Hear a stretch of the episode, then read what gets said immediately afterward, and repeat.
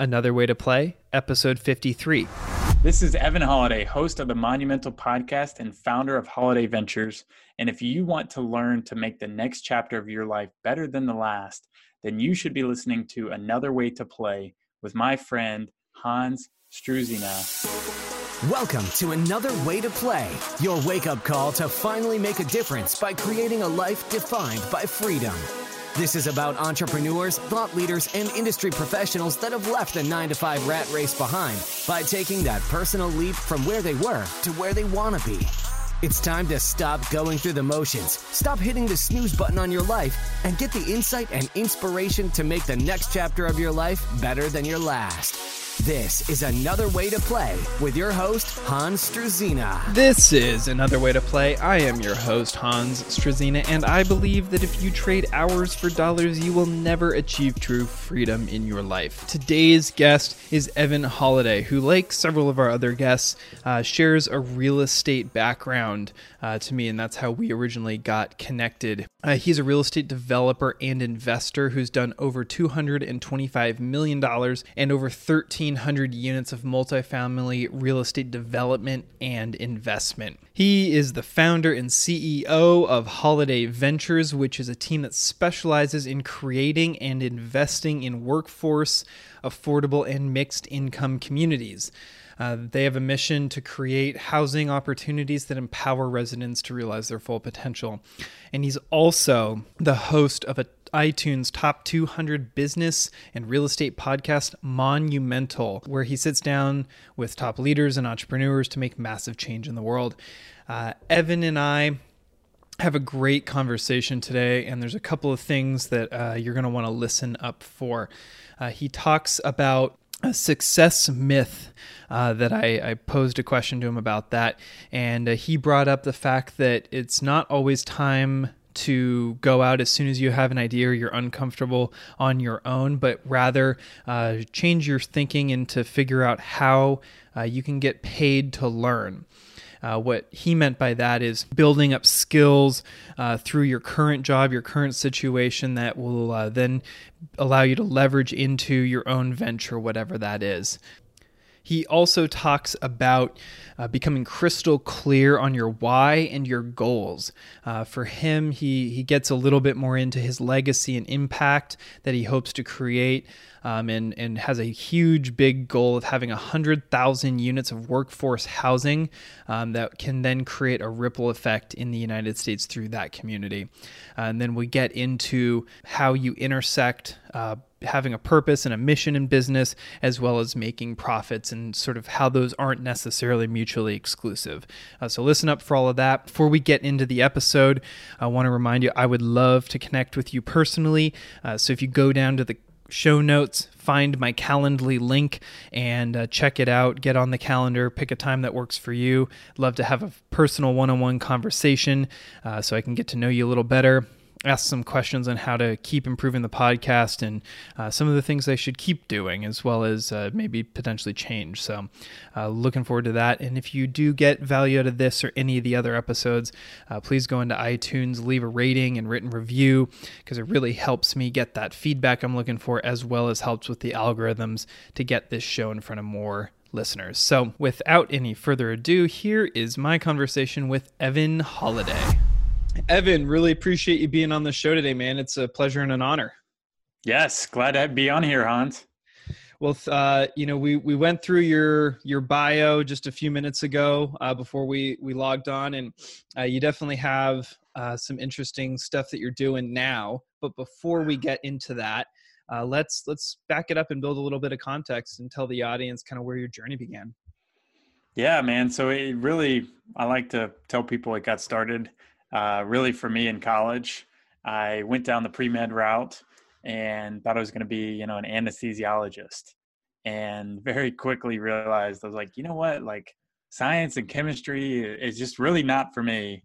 But I enjoyed helping people and I enjoyed impacting people.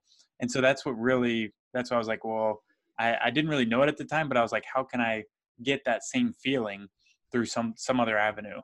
And I saw this huge development. I went to the University of Louisville, saw this huge development on campus. It was like $55 million, mixed use student housing something about that just gets me pumped up, gets me like, I want to be a part of that. And found a way to actually, um, you know, convince the owner developer that, you know, I was worth hiring and, and basically brought a few hundred people out to his groundbreaking. And from there, basically learned soup to nuts the business of real estate, of development, multifamily, um, new construction, like all of that in one. You know, even like dealing with retail tenants, they he had tax credits on there. Like it was a crazy deal, and I learned so much from that. Uh, that afterward, myself and four other people, we started a modular development company in college, and so basically that means like we would build uh, build the buildings off site in a factory. We'd use actually uh, like a houseboat manufacturing plant in Kentucky. They built everything was the same layout as a houseboat. So we're like, how can we put these same workers back to work? Because they'd all been 1,100 of them had been laid off wow. with the housing market crash. So we're like, how can we put them back to work? Build an efficient building off site that we don't have to worry about weather or any delays on site, and we can get it on site and build buildings more quickly. Um, so we actually started doing that, doing some single family buildings, and we're like, well, let's let's really scale this up and make a bigger impact and do multifamily um, communities that are mixed income. And so that's what really got us up to the next level. And we were looking for investors, looking for partners, and this roundabout game of golf. And some, you know, we play a round of golf, and all of a sudden, I have a group um, saying, "Hey, how about you come partner with us?" And so that you know one thing leads to another and now i am working with uh, really at the time was a quickly growing development group and now they're one of the biggest in the country and really got to learn about development learn about affordable housing. Um, we did mostly new construction multifamily um, 200 plus unit communities throughout the southeast and really got to cut my teeth there and learn say, hey, this is how you take a from you know a piece of land, a raw piece of land, to like actually building out 200 homes for families that deserve a quality place to call home but can't normally afford it. That's um, awesome. So that's that's kind of the journey in a nutshell. And then now today, uh, have a, uh, have my own company called Holladay Ventures, where we do affordable workforce housing, mixed income housing. We do, do both new construction and acquisition, uh, and then we have the podcast, Monumental Podcast, uh, mm-hmm. uh, which was a huge part of that growth as well. And then also we do coaching as well. Nice, man. Well, let's um let's back up a little bit because you've got you've got a lot of a lot of facets to that journey and I and I, which I think are all worth uh, kind of digging into and pulling the strings on a bit. I think a lot of people especially in college like I think back to my time in college personally and I thought, you know, you have to graduate before you get a job, or you right. have to graduate and get the degree, or, or potentially get a postgraduate degree, you know, to make anything of yourself uh, in the real estate space or at a high level in general. You saw the the building that was coming up on campus as sort of an opportunity to to jumpstart that. Like, how how did you did you have a doubt in your mind about I'm just a college kid. He's probably not going to take me seriously. Uh, and if you, you know, and then how did you kind of work through that if you did? Yeah, good question. Honestly, for me, it was, it, you know, I knew that I didn't have, I didn't have skills or expertise to add value, but I knew that, well, I take that back. I, I realized that one thing I could add value in, and this is actually part of the way I got my job, is I, I realized that this is a, a new developer to Louisville, where where he was developing. You know, he's from Indiana. He didn't. He'd never done a development there, and he wasn't as knowledgeable on the market, the campus, the students, what they prefer, what they want. Mm. And so that was a huge value add. Being a student, I'd been on campus for a year and a half at that point. I knew I knew the student body. I knew what people wanted, and so that's why I was like, "Hey, I can help you bring people to the groundbreaking." So I ended up getting um, you know, a couple of my fraternity buddies to pass out flyers with me on campus and had free pizza at the groundbreaking. And so that's how we got a couple hundred people to come out was just, you know, guerrilla marketing, I guess. Yeah. And, uh, and, and so that was a huge value add for him because it got a bunch of publicity, it got a bunch of excitement around his project. And that was because I knew the student body. I knew how to market to them. I knew how to get them to event and also just intel on what people wanted was something that was hugely valuable to him especially on the front end when he was actually like picking out the amenity packages and how to put put together the final layout mm-hmm. um, so those were huge ways that i had added value and you would think you're you know you're like hey you know a, a kid in college doesn't really know much doesn't really can't really add much value but i think there's always a way you can add value um, and if nothing else just pure grind and hustle mm-hmm. and and adding value there i mean that was another thing where i was like you know i'll do whatever whatever you need me to do. Like i took out the trash i i did all kinds of random stuff especially at the beginning because i was one of only two employees. Right. Your comment about like you added value without w- without going through sort of the normal channels of like i can i have a skill that you need or i have money that you need or something like that. That's kind of where most people's heads go but you're you saw an opportunity of like i have market intel that this guy could never obtain himself right. and i have a, an ability to bring people from the campus to this event. And you're right like that is a huge value add and, and especially when then you take it a little further talking about amenities packages and finishes and what's what the student body is going to pay a little more for or a little less for and making those decisions those are huge. When you approached this guy talk to us about that approach because i think that that is a hugely valuable thing when you're reaching up to somebody that either has a life you want or, or could offer you a job that you want there's a, there's a good way and a bad way to do that approach, right? Like you obviously approached it in a pretty good way, or maybe you had to come back a second time. I don't know, but you'll tell us. Um, tell us what that was like and, and walk us through those steps. Yeah, that's a great question. So I actually, in a roundabout way, got an introduction to him. I was it was part of our like rush week at the at the fraternity, and it's not too far off of where this development is. And I was telling one of our alumni who's you know, very distinguished alumni, like very actively involved in city of Louisville and and very well respected. And I, you know, kind of in passing, like I still I knew I didn't want to do pre med, but I didn't know what direction I wanted to go in. So I just said in passing to him, I was like, hey, you know that that development they just announced is pretty cool. Like, you know, I'd love to do something like that if I could. You know, some yeah. offhanded comment like that, and then and I think that goes to like just telling people, hey, this is what excites me. This is what mm. gets me mm. going like talk about yourself in front of others because that can lead to so many other conversations or introductions. So he's like, totally he's like, really? He's like, I actually know that developer really well. He's a good friend of mine. And I just got coffee with him, you know, last night and I'd love to make an introduction. I said, wow, like that's, that'd be amazing, you know? And, and yeah. basically he introduced me and it didn't happen right away. It wasn't, you know, like a, a seamless transition to, to you know impressing him and then working for him it was it took time it took effort it took me following up. And you know I, I think that you know time and time again people are saying like that's where the real value is is yep. when you follow up. So it took like he introduced me to the top guy you know he wouldn't respond for probably a couple weeks.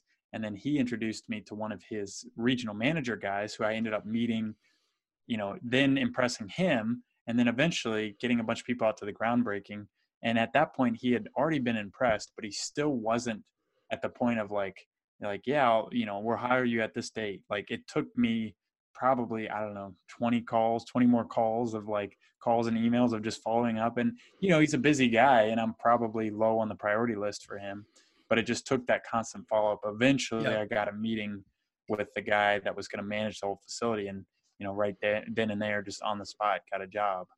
But, and, you know, it, it took that constant follow up totally follow up and there there's a question in in the sheet that i sent you earlier of like persistence versus pestering right? Like there's like you can be an annoying college kid or you can be someone that's bringing value both from like an email and follow up phone call perspective but also from some of these coffee dates or lunches or meetings or however they they took the shape. Like how did you how do you define that uh, now that you're maybe on the other side of that conversation a little bit but in general like what approach did you take in that early stage to make sure you weren't just some annoying college kid asking for a job. I I think I was like on the on the borderline of that, like annoyance, which is probably where you have to be early on. Frankly. Yeah, honestly, and in some of these top level people, like you know that that's what it takes. And you know now that I'm kind of what you said is like now I'm at the point where I have people you know coming to me asking me for either a job or an internship or even advice or or um or a call. And honestly, what stands out to me, and I think what what happened in that situation is like it comes down to persistence and and not only that but like confidence in yourself mm-hmm. and confidence in your ability to add value to them and and your like burning desire to do something really mm-hmm. comes out if if it's real and genuine. Like i was i had a burning desire to be in part of that development. I didn't know why but i was like man that is cool. Like i want to do stuff like that. I want to build stuff. And I was like, I don't know how exactly I can add value, but you know, I I looked at from the perspective of a student, and I was like, hey, I can add value with the student, with the marketing, you know, helping get him in front of a bunch of students. I'm already involved on the campus, but it, it mm-hmm. came down to that like persistence, you know, and also using the all the connections that I had made previously to that, and getting their help as well to reach out to them. Absolutely, and I I I, I wonder in those engagements if you ever went into it with um you know specific asks of like i can do this for you or here's what i can bring to the table as opposed to hey i want to be involved. What do you need? Because i think that while those might sound somewhat similar and the latter might even seem like oh i'm going to solve this problem. I'm just going to do what he says like a lot of the time with busy people whether you're trying to get a job from them or get them on your podcast or just get a mentorship status out of them you know you have to like asking them what they need is basically like adding homework for them yeah. as opposed to i can do this and this uh, for you like i can help you with your on cam- on campus marketing or i can you know get you out to my audience with your new book or whatever the approach is and you know you have I think for anybody who's thinking about making a shift or trying to reach up to someone they respect, like that is the first thing you absolutely have to have to get clear on is what value you can provide to them and articulate it because they might say, you know, that doesn't work for me, but this would. And at least eh, and that's a way easier conversation for that person to have as opposed to like come up out of thin air and solve this person's problem who just put themselves in front of me. Yeah. Yeah, you're 100% right. Man, well, that's awesome. So you took that first uh, job, you you hustled, you followed up, you got in front of the the guy, you got involved with the project, and then you got into the modular world. That is one of those super niche spaces in real estate that almost no one talks. It's kind of like mobile home parks. It's like one of these super niche things that no one talks about, but there's a bunch of people making a ton of money in it. Um, how did you identify that as the next step and then and then earlier you said we like how did you form this team around yourself? Yeah um, so really the the opportunity presented both both sides of that question presented itself through actually a class i was taking at university of louisville. Um, it was an entrepreneurship program that they have in the business school and they mm-hmm. literally tell you like hey you know go out and start this company mm-hmm. and you know find an idea form teams you know form teams around that idea and just go out and make it happen and they they give you guidance but it's really it's it's like a self-teaching class where you have to you know as the semester goes along you are literally trying to do everything you can to become an expert mm-hmm. be, quickly become an expert in that field and then also like form a board of directors form a business plan and form a logical like way to actually make money and and become a profitable business out of it um, and so we, I, I personally, I was like, I was gung ho about real estate at that point. I was already working for the developer. And so I kind of led the charge of like, hey, let's find something in real estate and let's find something unique and something where we can add tremendous value and, you know, be a, a unique opportunity that, you know, will, will long term will be in high demand and be a, something that we would be able to easily get investors involved and excited with and uh, so we came across this modular idea was actually already being planned out by University of Kentucky. Their mm-hmm. um, their professors and their architecture students in their architecture school were already making these plans and it was really just a conceptual like for a class but mm-hmm. from a connection we had we got an introduction to them and we said hey you know we commercializing what you're doing it was really just conceptual at that point and the whole houseboat energy efficiency design modular component like that was all you know idealized by their school we're like hey can we actually take that and turn it into a business commercialize it I said, yeah, like, you know, they didn't expect anything to come of it. And so, mm-hmm. and, you know, here we are saying, hey, we actually want to build what you're drawing. And so they were very excited about that. And so we, we got the rights to the plans and, you know, our team was basically just, you know, like head over heels, like drinking from a fire hose, like learning about modular, learning about affordable, learning about mixed income, learning about like tax credit financing and, and building out a board of directors with like a developer and a and a nonprofit service provider and a and a housing authority and like investors and basically building that out. And then eventually we got to the point where we were going to business plan competitions and actually you know starting to win business plan competitions. And it wasn't until then when we're like hey you know like we're having all these venture capitalists at these business plan competitions telling us like hey you guys should do this. You should actually do this not like not just mm. talk about it and build out the the uh, paper business plan like actually start building these.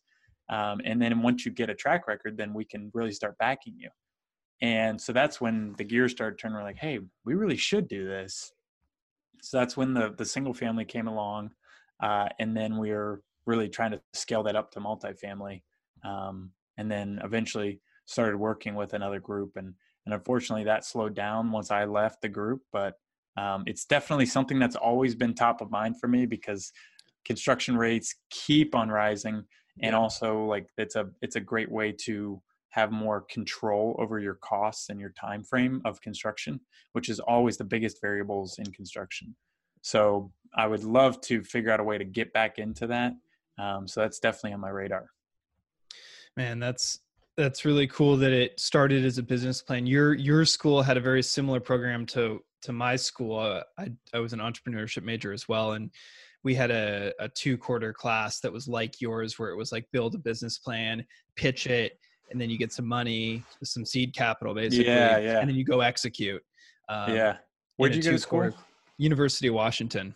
Okay, right on. And yours yours is the first one that I've heard of as such a similar class. So that's really cool that you got you had that experience because I learned a ton from that. That's another conversation for sure. Yeah. Well, I, have um, told I've told everybody um, that's you know younger than me that's either going into college or in college. I'm like, if your school has a program like that, figure out a way to get into that because yep. That like critical thinking it it makes you like think on your feet and also be like uber prepared. Because when you're staring at these investors who are worth you know hundreds of millions or billions of dollars and they're like you know hey what about this number? Like you better have an answer for that or else you're going to look probably pretty stupid. So yeah, yeah. it's, it's being prepared and also being able to present too. I think those are skills that i you know have been with me ever since then. Totally. Public speaking skills are huge and and you're totally right like being being prepared thinking forward but then actually getting out in the field and executing is is so important. I remember our project uh, was beer paper. We basically took beer uh, what was left over when you made beer and turned that into paper and tried oh, to sell awesome. that.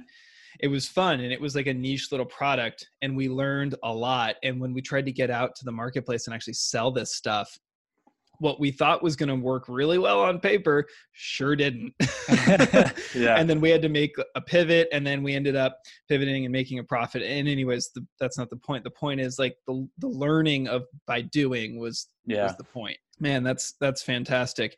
A lot, you know, you've had a, a handful of ventures just even right in and immediately out of college and you and you've uh, changed your team around a couple of times and you've been involved in some different teams like what to you is one of the bigger uh, success myths for young people, um, especially people that are kind of coming out of college, maybe in their first or second job, um, that you saw that you overcame personally? Yeah, I would say the two first ones that come to mind are uh, one is if you if you're in in shoes like mine where like I've wanted to be an entrepreneur since you know I was a little kid and I started that journey and mainly in college, like we talked about. but out of college like once i worked with that development company i was i was more or less no longer an entrepreneur. I was working with a group for a group. If there's listeners out there that you know are, are maybe already in their field um, but eventually see themselves doing their own thing i think that's a huge thing. For me i was like itching to get out but then i realized i was like it's like well let me let me learn as much as i can soak up as much as i can do as many deals as i can be involved in as much as i can because everything that i learn here is going to be a hundred times more valuable when i do my own venture Holladay ventures and i go off on my own. You know now i now i feel really prepared and i'm you know i'm i'm at this point 29 years old starting this company and and i feel way more prepared than if i would have just on my own taken that plunge and basically kind of learned as i went. So i think that's something to keep in mind if you're if you're wanting to get into work. Sometimes you can actually speed up your process by learning from somebody else first. And you can still be entrepreneurial in that sense. Like when i was with that company it was you know i was basically running my own team and just relying on leadership for high level decisions or feedback. But i was more or less day to day running my own company.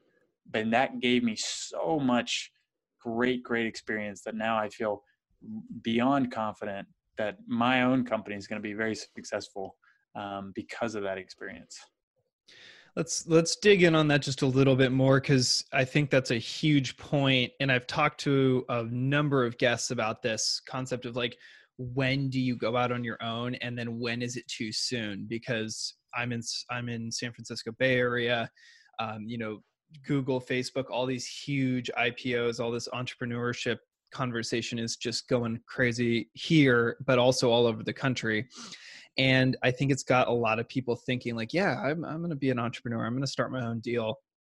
But you're sort of giving a, a piece of advice that i think is really crucial which is learn as much as you can in the where you are today and then use all of that to apply down the road and and that's more of a mindset shift than actually making a shift you know in your company or your job or whatever.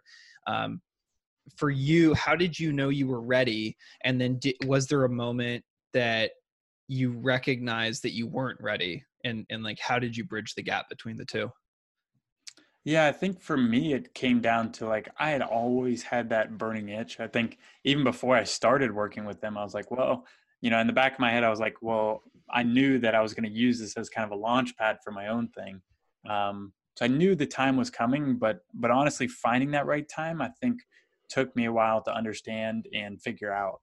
Um, and I think you know probably two things happened was was one like I I got to a point where I'd closed 1,300 units worth of multifamily developments, and at that point I was like, you know what? And even before that, I think it was at 1,100. I was like, let me close this next deal and make sure everything from my business is set up. I have investors, I have potential deals, I have everything set up so that way by the time i leave i'm not just like starting from zero like i actually have a business already formed already ready to to rock and roll and put my full effort into um, once i leave. And so i think that was number one and the number two was i really i invested in myself and i invested in a coach which was beyond valuable. Um, you know i've been working with a coach for about a year now and and it's just it's a game changer on your mindset and how you see the world and how you believe in yourself. Because i think that's one of the biggest limiting beliefs is people don't believe in themselves enough.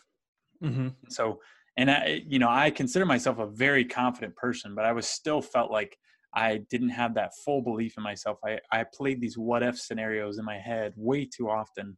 And these are these are you know non-created realities in my head of the future and that was limiting me and, and slowing me down from starting my company um, and and having a coach in my corner just helped me get crystal clear on that and so that's why you know that's why i offer coaching to people now because i'm like i want to pass that on to other people because it's mm-hmm. just it's powerful like i believe everybody should have a coach working with them you know just like you had coaches when you were in the olympics like it's the oh, same oh, yeah. same dynamic it's you know you need to have that in your life and in your business as well I wholeheartedly agree. I've I've had uh, several life coaches in a business coaches and mentors that are more informal, like all of the above. And it's it, you're completely right. Having that, you know, and there there are moments when you know you may need to be on your own for a little bit, and but if you're if you're in between, but you certainly having those people at key moments to help you kind of get to the next level is crucial. And I'm I don't know how you feel about this, but I've I'm of the opinion that a coach can take you so far. Like my high school coach was an awesome high school coach, but he was a high school coach. Like he wasn't going to take me to college or the Olympics, you know, and so I had to step up further and further. So like when you have someone who's helping you start your company, they're probably amazing at starting in that first year or whatever. But once you get some traction, you right. may need to make a change. And having that fluidity in your life, I think and being willing to be fluid with those relationships is also just as important as as actually just getting the person in the first place. Yeah. And one other thing i would add too is um, and i think this would resonate with your audience is that i think another thing that helped me make that jump was a year and a half prior to leaving i had started monumental the podcast that i've, I've been doing for coming up on two years now. And so having that like that marketing machine um, the the becoming a thought leadership platform and becoming a thought leader in my space in real estate, multifamily investing, tax credits, affordable. By having that platform, it literally opened up so many doors where I was at a point where I was having people come to me, you know, while I was still with this other group and, and they were saying, Hey, you know, let me know when you do something. I'd love to be involved. And I have all these people coming at me saying that. And I'm like, man, like that just gave me a boost of confidence and also the connections I needed where literally I had people um, as soon as I left saying, Hey, I want to be involved. I want to, yeah. I want to invest in your deals. I want to partner with you. I want to bring you deals. And so that all happened, I think mainly because of the podcast.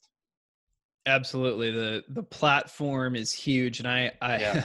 I can't tell you how many people I've talked to who are just in my friend group or my sphere and, and they're like, Why are you starting this podcast again? Yeah and I have to back up and explain to them basically what you just said. And, you know, it's definitely not a cheap or easy venture. Like you and I are spending time together. We had a whole bunch of time booking, you know, you got to spend some money to, to edit and do all this other stuff. But when you can do it consistently over time, it's worth it. And it's, I mean, I can t- I could give we could probably both give great yeah. examples of people and relationships that have already come from just the effort that's been put in uh, to that to that platform. But so you've you've had a lot of these shifts. You've started the podcast before you launched. You really kind of it sounds like on the side built your business before you took that plunge and then you knew you were ready at a certain point and you just gave yourself a date and you you or, or uh, you closed that last deal that last 200 units and then and then you were off yeah. um, what ways are you finding that you're challenging yourself now that you're out on your own because i think it's one thing to sort of romanticize about it in the safety net of the nest right you're at the bigger yeah. company you've got the consistent paycheck or whatever whatever the structure is um, but now you're on your own and you're it, it's it's you know sink or swim so to say and and how how are you challenging yourself and and continuing to work towards those goals now that you're you're the boss basically. Yeah. Yeah honestly um i would say the biggest thing for me is is again having that coach that helps keep me tremendously accountable. And then also i've just become crystal clear on my why and my mm-hmm. goals. And having that clear vision of like hey this is why i'm doing it for you know our family for our legacy and, and also for the impact. Like we want to have over 100,000 units of workforce and affordable housing because we know that that's going to have a ripple effect on these families that we're going to serve.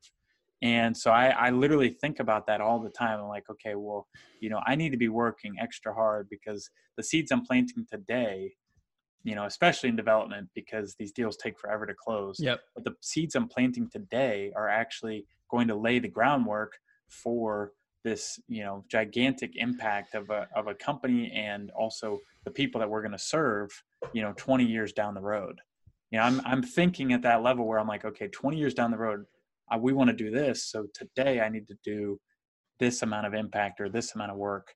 And i think that's what really fuels me. Um, also just working with fun partners like getting to work with some awesome people that are also just as excited and like yeah. as i am i think that helps too that's fantastic. And and in that vein, I I heard you talk about uh, you know your impact and in your goal of having the 100,000 workforce housing units and how that will have a ripple effect. I think especially in rentals and real estate, at least in California and some of these other major markets, there's a real tension between landlords and tenants at the moment. Yeah. And, you know, it's like the greedy landlord's raising my rent and the tenant's being a jerk and he's trashing the unit. And like there's this back and forth, right?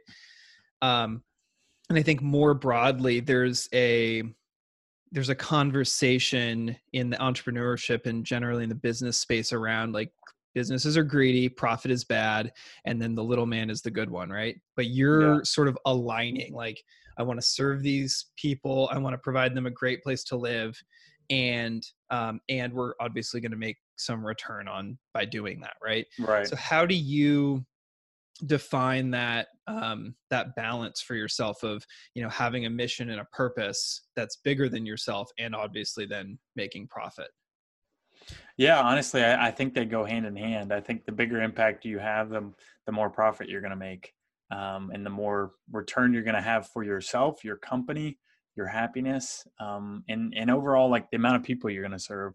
Like I, I think um, the way the way the affordable program is built now, um, and the way it's incentivized is like the the federal government and the state governments basically they don't like we wouldn't normally build this housing because we wouldn't make any money. We'd actually lose money if there were not incentives in place.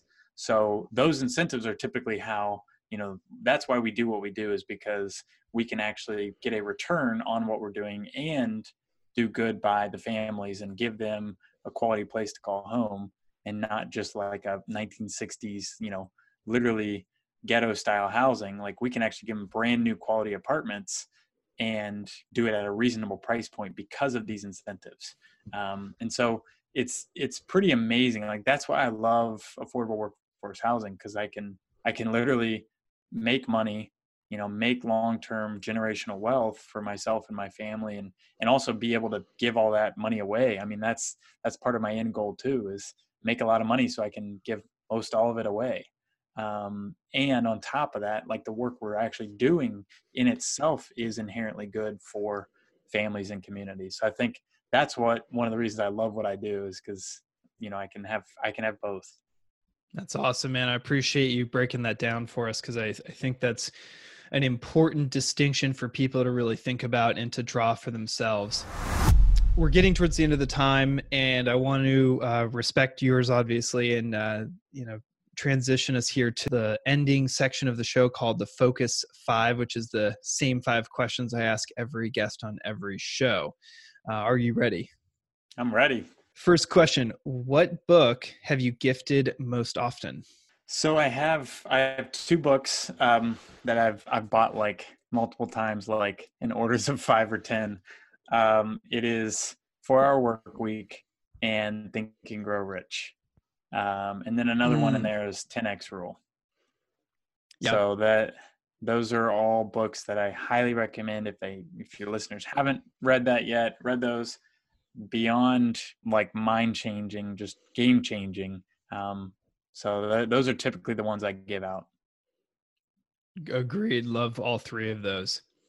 If you could get an hour of somebody's time, past or present, live or dead, and ask as many questions as you wanted, who would that person be and why? Um, the first person that came to mind was Mahatma Gandhi. That's a new one for the podcast. Can you expand on that a little bit? Yeah. So, uh, my back in in I was maybe ten or eleven.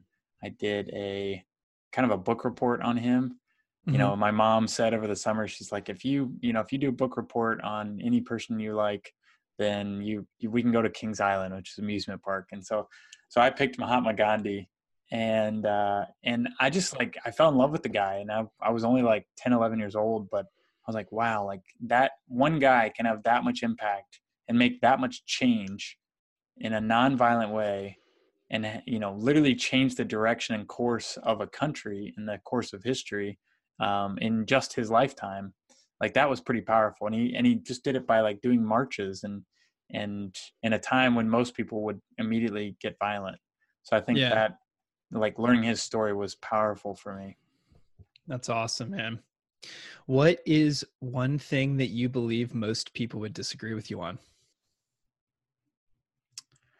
Um, that's a good question. I would say, I don't know, honestly. I, I, would say that a lot of people forget this. I'll put it that way is that I think a lot of our problems could be solved if we came, if we all came from a place of love. Uh, and people mm. often forget that.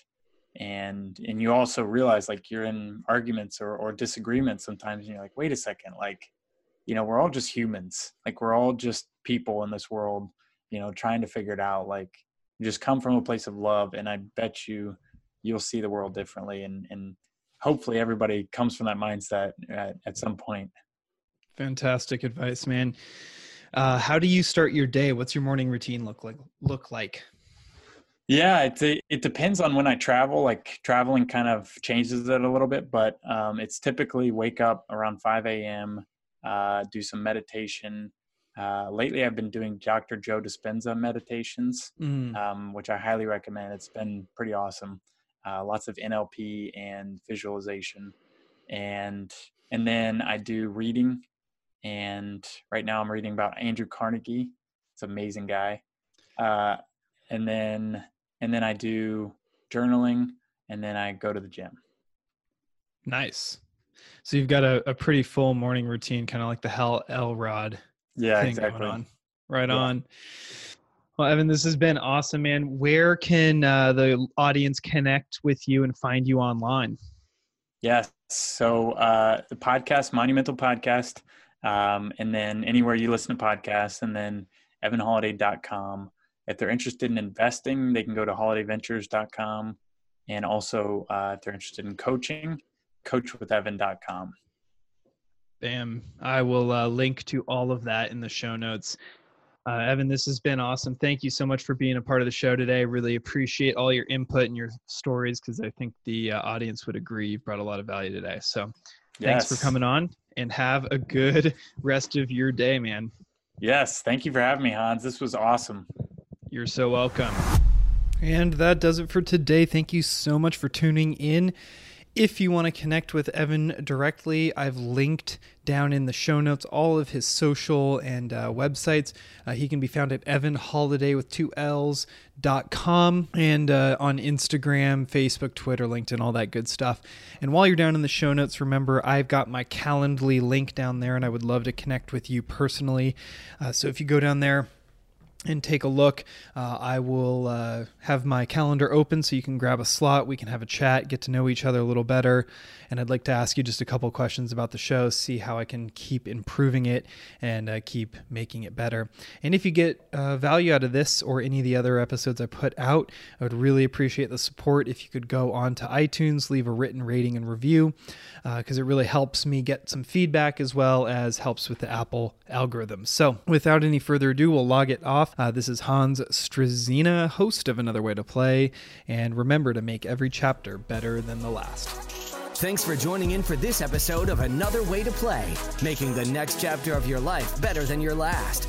For more insights and inspiration to help you make that personal leap, be sure to engage with Hans on social media and get your questions answered right here on the show. Reach out to Hans at Chief SNAH on Instagram, and we'll catch you on the next episode of Another Way to Play.